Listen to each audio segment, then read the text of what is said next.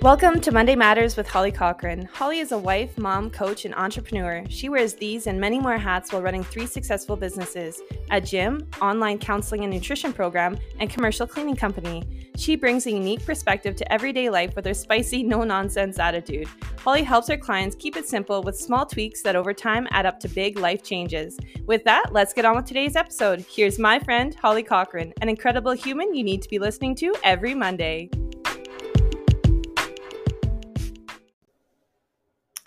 Hello, family, friends, and strangers. It's the Monday Matters podcast, and I'm your host, Holly Cochran. So this pat I'm I'm not exactly totally sure when this is going to be aired on our podcast platform, but I am recording it the day after I have come home from the Saskatchewan Winter Games with a group of high school students. So the Saskatchewan Winter Games is a provincial competition it was hosted this year in Regina, and I was the coach for the Prairie Central weightlifting kids, which meant that I had lifters from this huge portion of the province. Some of them I had never met before were going to be my athletes for three days of weightlifting. And I'm home I've, we've all had a really successful week. Everyone survived. We got to stay in the dorms at the university and we were fed all of our meals. It was very nice to not be having to cook for anybody for a few days and successfully have brought home uh, for the eight. No, I'm sorry. We had 10 athletes there and we brought eight medals home. And the two kids that didn't medal, it was their very first lifting competition and I could not have been more proud of how brave they were to walk out there. If you don't know what a weightlifting competition feels like, it looks like it would be very intimidating. You walk out onto this platform, you all by yourself with something that is heavy for you to lift and you successfully lift it, hopefully successfully lift it while three judges um, assess your form and technique and then the success of the lift. Everybody did amazing. I'm so proud of our team. But what I was thinking about as I was coming home and reflecting, as I do, on the last few days and the lessons that I learned over them, this was not my first rodeo. I have taken kids for overnight trips, for week long trips. I've taken them camping. I've taken kids on their first airplane rides. I have taken kids a lot on different kinds of excursions and I always learn something either about myself or about my mentorship role or about kids and as I was reflecting and and watching other people interact with their kids and their you know different part like we were all color coded and so my kids were always wearing the gray hoodies and there was red hoodies and blue hoodies and bright yellow hoodies and green hoodies and you could see the teams very distinctly amongst the crowd and as i was watching other people i always want to see you know what what works what's working what makes these kids have a good time and engage and feel like they are a part of something.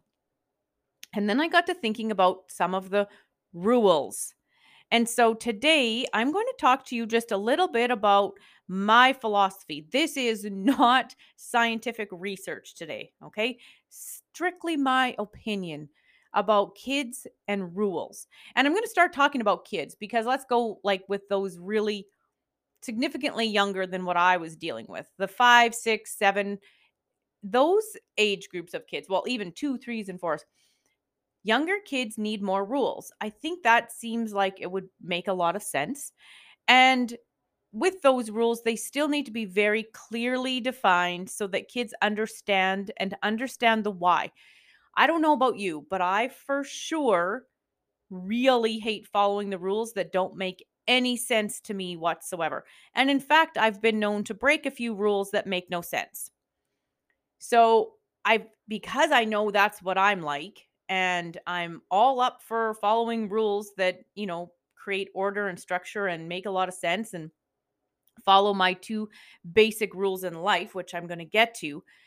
If it doesn't fall into one of those two basic rules of life, then I don't know why we're having that rule. Sometimes people just like to make up rules. I saw that happening this past week a lot. I saw people that had to make up extra rules, more than more that were already in the handbook. I think part of it is just because they feel like if there's rules there'll be structure, if there's structure there'll be, you know, safety or something. And and safety is important. It is one of my foundations, but I don't know that we need a whole list as long as our arm in order to create safe environments. Sometimes we don't need as many rules as we create. More we need a foundation and a philosophy on life and the rules just fall into place when you are leading with these sort of two basics that I'm going to talk about. So they, this doesn't work. I've tried it. It doesn't work as well with the little guys, mostly because they don't have the maturity and the brain power just yet to understand what I'm saying. But definitely by the time I'm working with teenagers, which is my very favorite population of humans to be working with, they get this. And if they don't get it, it's time for them to get it. So I really love working with them on it. And the two foundations, the two the only two rules I think teenagers need to have is that we need to be creating and instilling a safe environment, so safety, for ourselves and for everyone else. And the other one is respect. We need a respectful environment, a respectful space, and a re- respectful interactions with ourself and with everybody else. And literally, I have yet to find a rule that doesn't fit into one of those two groups. It's either for safety or it is for respect. And so, if we are creating a safe and respectful environment, we don't need to have a huge, big, long list. And most teenagers are just thriving or dying for some autonomy and to be able to make some decisions. And if they're not wanting to be making some decisions on their own and being a little bit in charge of themselves, then it's okay for us to teach them how to be doing that and to be encouraging them to make some decisions for themselves. So let me give you a few examples. The Saskatchewan Winter Games put in the handbook that all the kids needed to be in their rooms by 11 o'clock. That hits both those rules. The next day, all of these kids are participating in sports. Some of them were doing target shooting. Some of them were going to throw heavy barbells around. Some of them were putting on really sharp skates. It makes sense for everyone's safety for kids to be getting a pretty decent amount of sleep. So in their dorms by 11 makes total sense. It's also respectful. There were athletes that were going for provincial records this past weekend. There were athletes who were trying something new for the very first time and they were super nervous. And it was just respectful for us to be quiet and in our rooms for ourselves and for everybody else by 11 o'clock. So that was a rule, and it fell nicely into those two categories. Now, there were other managers and coaches that decided that they were going to take all the kids' cell phones away from them at nine o'clock so that they couldn't be on their phones after 9 p.m. and uh, they were going to hand in their phones. My team heard this and they're like, Are you going to take our phone away at nine o'clock? And my brain started thinking, like, oh my gosh, should I be taking your phones away from you at nine o'clock? Like I had no intentions, especially since you're still running around all over the school at nine o'clock. Like you, they weren't in bed. I needed to be able to message them all and tell them to get back where they were supposed to be, and needed to be able to allow them the opportunity to say, hey, I am not okay over in whatever part of the university they were at. And if they couldn't get a hold of me, after nine o'clock, but yet they could still roam around. It didn't really make sense to me. So I said to these kids, um, no, I'm not taking your cell phone away from you at nine o'clock. But if you are on it all night long and you suck tomorrow at weightlifting because you're overtired and you don't do well, that's going to be on you. So make good choices. That's what this week's about. Making the kind of choices that shows the kind of athlete you are, want to be, and the goals that you are about to achieve. So I gave my whole little speech about, you know, making good choices and then owning them, whatever those choices are.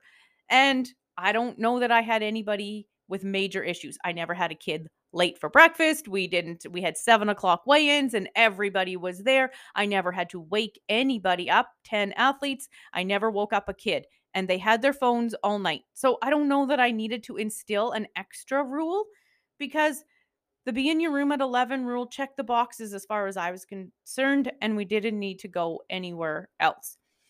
I told my kids, this is the rules you need to follow. You need to be safe. You need to be creating safe spaces and you need to be respectful. And I gave them my whole spiel about safety and respect. My other example that I was chuckling about as I was coming home thinking about these guys and the the moments that we had had was there was these areas in the in the university that they called like the activity center. So one was you know this the rainbow pit is what it's called at the university. And in there they had like that corn bag toss game and like giant sized beer pong with these huge red solo cups. There was no beer, there was no beer, but those red solo cups, but like on the massive oversized size with a great big ping pong ball that was like the size of a basketball. So all these games were set out on the floor. And some of the kids from the other teams were taking it a little bit extreme. Like imagine um beer pong meets CrossFit, you know, just a little over the top.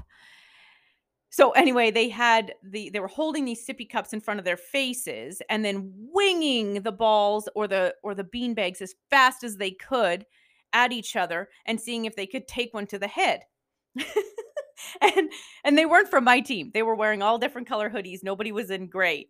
But I walk up and I'm kind of watching these kids do this, and they're not my responsibility. And nobody seems to be getting like seriously hurt just yet. So I'm just watching it go on.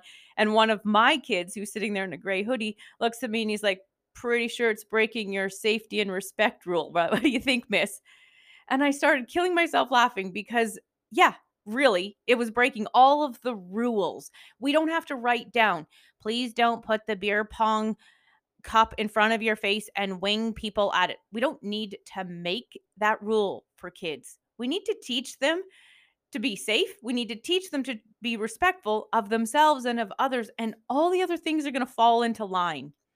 So, one of the, that's my reflection on my time there was many reflections, but this is one of my reflections on my time spent this past week with some of the most awesome kids in our province was that I didn't need to overmother them and I didn't need to, you know, create all these boundaries and extra rules and you know safety and respect. I needed to teach them to make sure that they were following those two major foundations and everything else was going to go really well.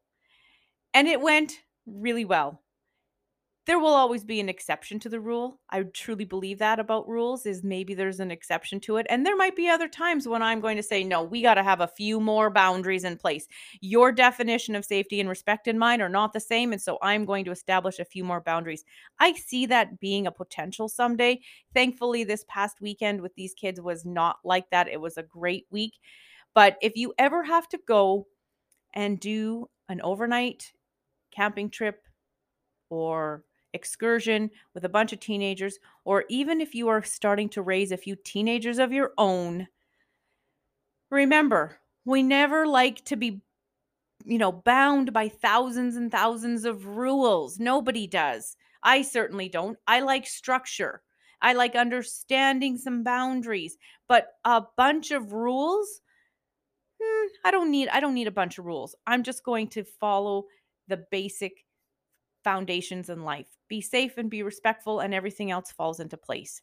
So that's my reflection. That's what I wanted to share with you for today. If you are raising teenagers, hats off to you. There is no manual that comes with these humans. They're all different. They're all wonderful. I had a great time, and I hope you sign up to do something very similar because it brings out their best character. Hanging out with teenagers, outside of the walls of a high school is the best place to get to know them. So if you ever get the opportunity, jump at it. Have a great day, everybody. Thanks for listening to Monday Matters with Holly Cochran. If you haven't already, make sure you subscribe to Monday Matters, leave her a review, and share this episode on your social media. Should you have any questions about what you listen to or want more info, reach out and send her a message at K2 Health with Holly on Instagram and Facebook. She loves hearing from her listeners. See you next time.